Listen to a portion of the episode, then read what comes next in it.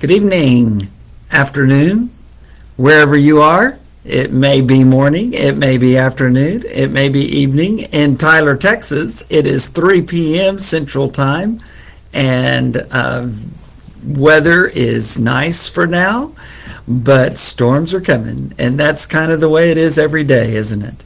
Uh, this is Bill Allen coming to you from the West Erwin Church of Christ right here in downtown Tyler, Texas. Glad that you're joining us along as we study and read through the Bible this year in 2022. We are well on our way. Uh, we have already gone through the times of the patriarchs in Genesis, the time of Moses and the law. Uh, in Exodus and the rest of the Pentateuch, those first five books of the Bible looked at Joshua and his campaigns to take the promised land, the times of the judges, as difficult a reading as that is. And uh, we saw Israel clamoring for a king so they could be like all the other nations. And Samuel, the last of the judges, uh, even though he didn't want to, even though he knew it displeased God, still God told him, It's not you they've rejected as their leader, but it's me. So you go ahead and give them what they want, but warn them.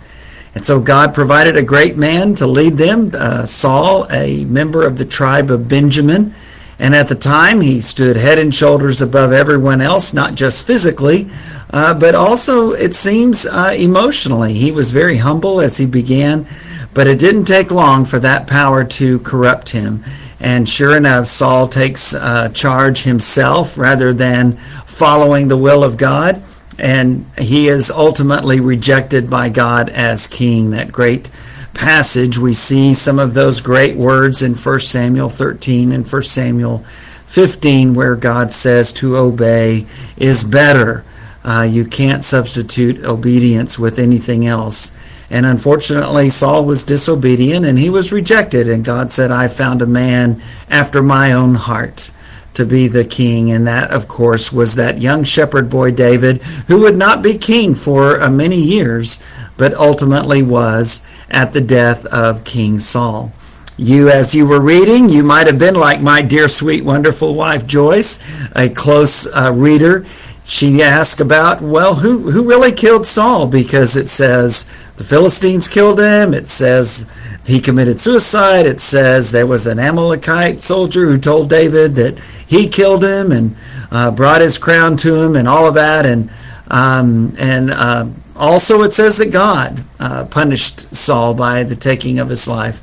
So there's a great article. If you look on my Facebook page, skim down a little bit from this video, you'll see a great link to Apologetics Press and an article that talks about that. It asks the specific question, who killed King Saul?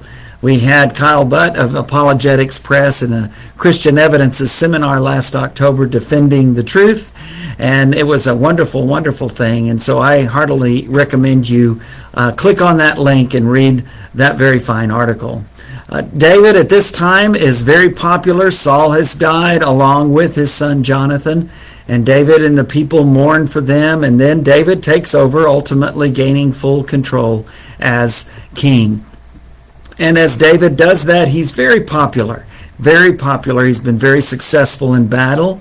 He uh, comes to God again with great humility as king and seriously desires to serve uh, the Lord. We see that throughout his life, and surely God knew his heart was bent on trying to please God, but that doesn't mean that David was perfect. In fact, he was far from it.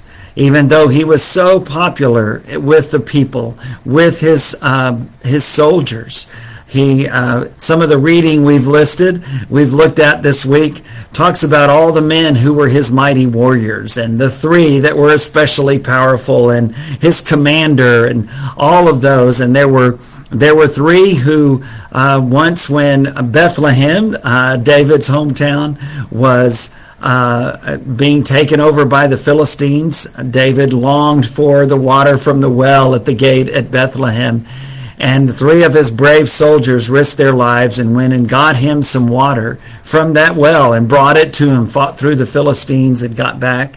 And uh, David poured it out before the Lord as a sacrifice. He said, I, I can't bear to drink this when my, my loyal, faithful men risk their lives simply for my selfish desire.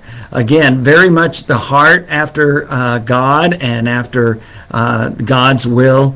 But again, that doesn't mean that he was perfect. And in 2 Samuel chapters 11 and 12, we read perhaps of David's greatest fall. Um, and it's a, um, it's a very uh, disturbing reading. It's difficult to imagine that this man described also in the New Testament as the Apostle Paul preaches uh, to a, a bunch of Jews at a synagogue on his first mission journey. Again, describing David as the man after God's own heart as he was uh, selected to be king. Still, David was not sinless. He had um, he was prone to temptation and sin just like we all are. And in 2 Samuel 11, we read about this, um, this horrible, horrible uh, thing that David did. In the spring, at the time when kings go off to war, David sent Joab, his commander, out with the king's men and the whole Israelite army. You know, in other places, the men say to King David, "No, we don't want you to come out to battle with us. You're too valuable. We don't we don't want anything to happen to you." So I I'm not sure that we should fault David here. There were other times when he did go, but what we do know is that he left himself open for temptation. And so the story goes on in 2 Samuel 11 that David gets up from his bed and he's walking around on the rooftop, that not unusual of the palace. Obviously the king would want to be able to look over his whole capital city from his palace. And that's what he does. And when he does, he sees a woman bathing on her rooftop and it's, uh, it's Bathsheba. And so he asks his men, Who is that? Well, that's Bathsheba, the wife of Uriah the Hittite. And Uriah the Hittite is listed as one of David's mighty men, a very strong warrior and soldier, terribly loyal to his king, to King David. Well, David is king, and he wants this woman, and because he's king, he calls for her to come to him, and she does, and uh, he sleeps with her. I, I think this is a, a, a, while back we had the Me Too movement, the hashtag Me Too movement, where uh, women were uh, uh, helped, tremendously helped because of those men who were in power and took advantage of them. And David was one of those at this time. Even though he had a humble heart after God and his will, at this moment he succumbed to the temptation and proudly used his power and his authority and had Bathsheba brought to him. Could she have said no? Well, of course she could have. It likely would have cost her her life. But um, but he commits adultery with Bathsheba, and then sure enough, Bathsheba sends him word, "I am pregnant." And so now David is in a quandary. What does he do? Does he take responsibility for his actions and confess? Well, he's not ready. He's not there yet. He'll get there but he's not there yet. And so he sends a letter to Joab, the commander, and he says, Okay, I want you to send Uriah back to me. And so Uriah comes back to the king in Jerusalem. And um, and he tells him, "How's the battle going? Oh, it's going great. Your men are suffering at times, but we're we're uh, faithful soldiers." And so David tells him, okay, well, he has dinner with him and then he sends him home and says, go and sleep with your wife and you can return tomorrow. And Uriah won't do it. He's not only loyal to King David, he's loyal to his fellow soldiers. And so the next morning, David is told Uriah never went home. He slept on your front porch. And so David asks him, why did you do that? And Uriah is, a, I'm sure he's a little bit wondering what is going on. And he tells David, look, your men are in battle. That's, that's where I should be. How can I sleep with my wife when they are all away uh, from their families? I, I won't do it. So David says, well, okay, stay another night. So he does. And David again tries to party with him, gives him this great feast, eats at the king's table, uh, tries to get him drunk, and then tells him, go home and sleep with your wife. And sure enough, same thing. Goes out and he refuses to go home stays there outside of the front door of the palace. And so David realizes, well, this plan A isn't going to work, so let's go to plan B. So he takes a sealed letter, he writes a sealed letter, gives it to Uriah and tells him, I want you to give this to the commander, to Joab. Um, and the letter says, uh, put Uriah at the front lines where the battle is the thickest. And when things get really, really bad, then have everyone except him pull back. Basically, David is giving Uriah a, a death sentence. And so Joab sees the command. I'm sure he questioned it as well. Uh, but David is the king. And so Joab obeys. And, um, and Uriah is put at the front of the lines, and sure enough, he is killed in battle. And so Joab sends someone back to the king with a report of how things are going. And the man goes, and David says, "How are things on the battlefield?" And he says, "Well, we've uh, we've taken a lot of hits, um, and many many people have died. Many great soldiers have died, and Uriah the Hittite, uh, your servant, has also died." And David, in a very cold, cold remark, and in Second Samuel 11 says, well, tell Joab not to be upset. You know, people die in war. People die in battle. That's basically what he says. And uh, and so he says, don't don't tell Joab not to not to worry. It's unbelievable, unbelievable. And so after the time of mourning for her husband Bathsheba, uh, mourns for Uriah, and then David takes her to be his wife and um, and he thinks everything's fine because now no one knows, supposedly. But then in chapter 12, God sends Nathan the prophet. I, I don't know what it is about the preachers. We always get the worst jobs. But Nathan has one here, and he is called upon to go and confront King David.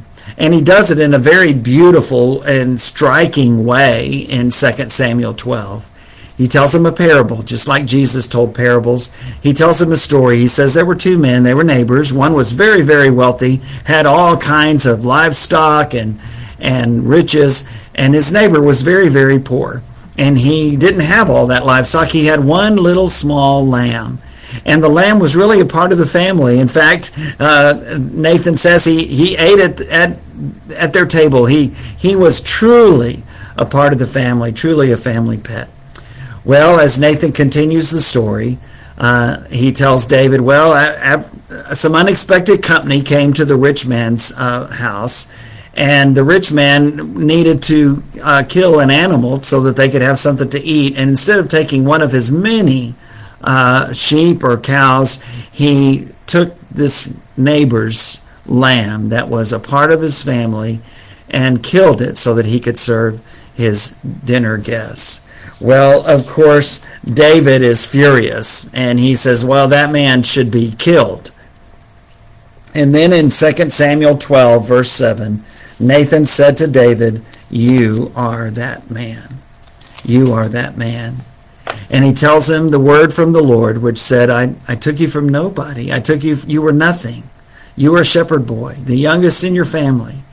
And yet I made you king and powerful and and now you have disobeyed me. Now you have disobeyed me.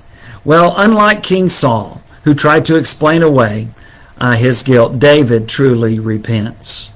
And as he repents, he cries out in his heart uh, to God. And uh, we read about that in Psalm 51. It's an incredible psalm where David repents and repents very publicly and writes this psalm Psalm 51, and you're familiar with much of it. Verse 1 Have mercy on me, O God, according to your unfailing love. According to your great compassion, blot out my transgressions. Wash away all my iniquity and cleanse me from my sin. For I know my transgressions, and my sin is always before me. Against you, and you only, have I sinned, and done what is evil in your sight so you are right in your verdict and justified when you judge. Surely I was sinful at birth, sinful from the time my mother conceived me. Yet you desired faithfulness even in the womb. You taught me wisdom in that secret place. Verse 7 Cleanse me with hyssop, and I will be clean. Wash me, and I will be whiter than snow. Let me hear joy and gladness. Let the bones you have crushed rejoice. Hide your face from my sins and blot out all my iniquity. Verse 10 Create in me a pure heart. Create in me a clean heart, O God, and renew a steadfast spirit within me. Do not cast me from your presence or take your Holy Spirit from me. Restore to me the joy of your salvation and grant me a willing spirit to sustain me. Then I will teach transgressors your way so that sinners will turn back to you. Deliver me from the guilt of bloodshed, O God, you who are God my Savior, and my tongue will sing of your righteousness. Open my lips, Lord, and my mouth will declare your praise. You do not delight in sacrifice, or I would bring it. Verse 16. You do not take pleasure in burnt offerings. My sacrifice, O God, is a broken spirit, a broken and contrite heart. You, God, will not despise. May it please you to prosper Zion, to build up the walls of Jerusalem. Then you will delight in the sacrifices of the righteous, in burnt offerings offered whole. Then bulls will be offered on your altar. David says a time is coming when those offerings will be given, but that's not today. David says, The only thing I have to give you is a broken and contrite heart. I give you my repentance. I give you my desire for your forgiveness. I give you my confession against you, and you only have I sinned and done what is evil in your sight. David blames no one but himself and he calls on God and asks him to forgive him. Create in me a clean heart, a pure heart, and renew a right, steadfast spirit within me. Such wonderful songs from taken from this psalm, Psalm 51. Well, when we look at Psalm 32, uh, David announces that it's blessed, a person is blessed who receives forgiveness from the Lord. And it seems like Psalm 51 is that psalm of repentance, asking for God's forgiveness. And Psalm 32 is that psalm that David acknowledges God's forgiveness has been given. But as we go back to 2 Samuel 11 and 12, we realize that um, there's still a price to be paid. God tells Nathan to tell David, well, your sins are forgiven, but there's a price, and the price will be the life of your son that is in Bathsheba's womb. And sure enough, the son is born and is, and is struck ill. And David prays and fasts and is miserable for the child, so much so that his attendants and his servants are afraid for him. And then, sure enough, the child dies. And now they're afraid to tell him. But he sees them talking and he knows what's likely happened and he asks them, Has the child died? And they're afraid if he had done this this this much mourning and fasting uh, while the child was still alive. What's he going to do when the child is dead? And David immediately gets up. He washes. He cleans himself, and he takes off the clothes of mourning. And they they don't understand it. They don't understand it. But David tells them, "Look." While the child was still living, I thought perhaps there might be a chance that God would be so merciful that he would let the child live. Now that that's done, I know that that's not going to happen. The child cannot come back to me, but I one day will go to him. Great statement of life after death. Great statement of resurrection as we celebrate Easter this weekend. A great statement of trust in the Lord that even this tiny baby, uh, that baby's soul, that little boy's soul is forever with the Lord. And David says, One day I will join him. Join him in the grave? Yes, he could be speaking of that. Join him for eternity. I think he also has that in mind as well. Uh, afterwards, uh, David goes to Bathsheba again, and she bears another son. And this son's name is Solomon. And in that, God has given David an incredible blessing because um, when he does that, God brings about his forgiveness. David, verse 24 of 2 Samuel 12. Then David comforted his wife Bathsheba. She gave birth to a son, and they named him Solomon. The Lord loved him. And because the Lord loved him, he sent word through Nathan the prophet to name him Jedediah, which means loved by the Lord. You know, we fall into horrible, terrible sins sometimes, but just like with David, um, God doesn't hold grudges. We we have trouble with that, but God forgives, and when He forgives, He forgives completely. And even though David and Bathsheba had their relationship brought about because of adultery and even murder and deception, still God forgave because David truly, genuinely repented. And when he did, God forgave. And now we have this son, Solomon, from this union. And God blessed him and God loved him. And this is the son that is the next in line for the throne. David had other sons. One of them he named Nathan, which is interesting because in Luke's genealogy, which is likely the genealogy of the mother of Jesus, Mary, uh, she is descended also from King David, but not through Solomon, through his son Nathan. This one is Solomon and he is the son of David and Bathsheba. And it is through Solomon that uh, we read in the New Testament uh, Joseph, the stepfather of Jesus, descends from King David, from his son Solomon, all the way down uh, to Jesus of Nazareth. And it's interesting that in Matthew's genealogy, which seems to be tied to Joseph, um, Matthew's genealogy uh, mentions Bathsheba, but not by name. She's included as one of those five women. All have a story, including Mary, the mother of Jesus, that are found in the genealogy of Jesus in Matthew 1. But with Solomon and Bathsheba, the writer just can't bring himself to even mention Bathsheba's name. Um, he just says David gave uh, birth to Solomon, whose mother had been Uriah's wife. So it's still there.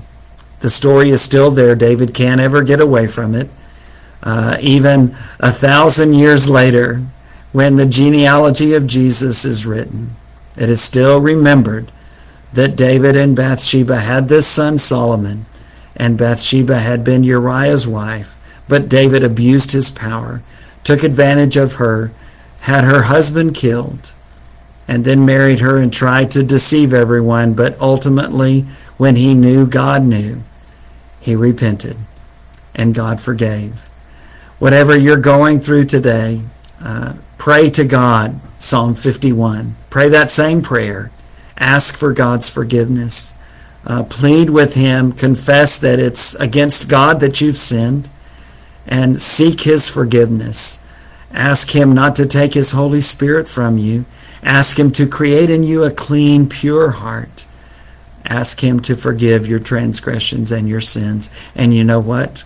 Through Jesus Christ and His blood, the descendant of David and Bathsheba and Solomon, He will. He will. On Thursday, we're going to look at another very difficult time in the life of King David. And that's when another of his sons, Absalom, tries to take over as king while his father is still alive and does so in a very sinful, cruel, heartless, proud, selfish way. Uh, a difficult time indeed that will bring heartbreak once again to King David, and yet God sees him through. And he will see you through the difficulties that you're facing today as well. God bless you, and I'll see you Thursday.